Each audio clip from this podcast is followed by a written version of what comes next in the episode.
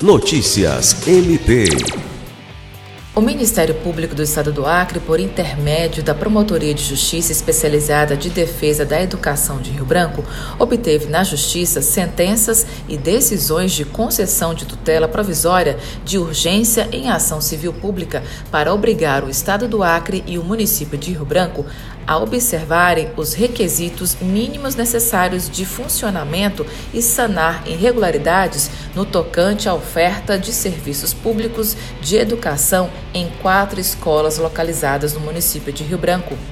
Nas ações assinadas pelo promotor de justiça Ricardo Coelho de Carvalho, o Ministério Público do Estado do Acre aponta irregularidades identificadas nas quatro unidades de ensino infantil: Francisca Aragão Silva, Jorge Félix Lavocá e José Anacleto Gomes, e na Escola Estadual Elias Mansur Simão Filho. As inadequações constatadas afetam a oferta de ensino de qualidade, resultando em risco à saúde e à segurança dos alunos e funcionários. Alice Regina, para a Agência de Notícias do Ministério Público do Estado do Acre.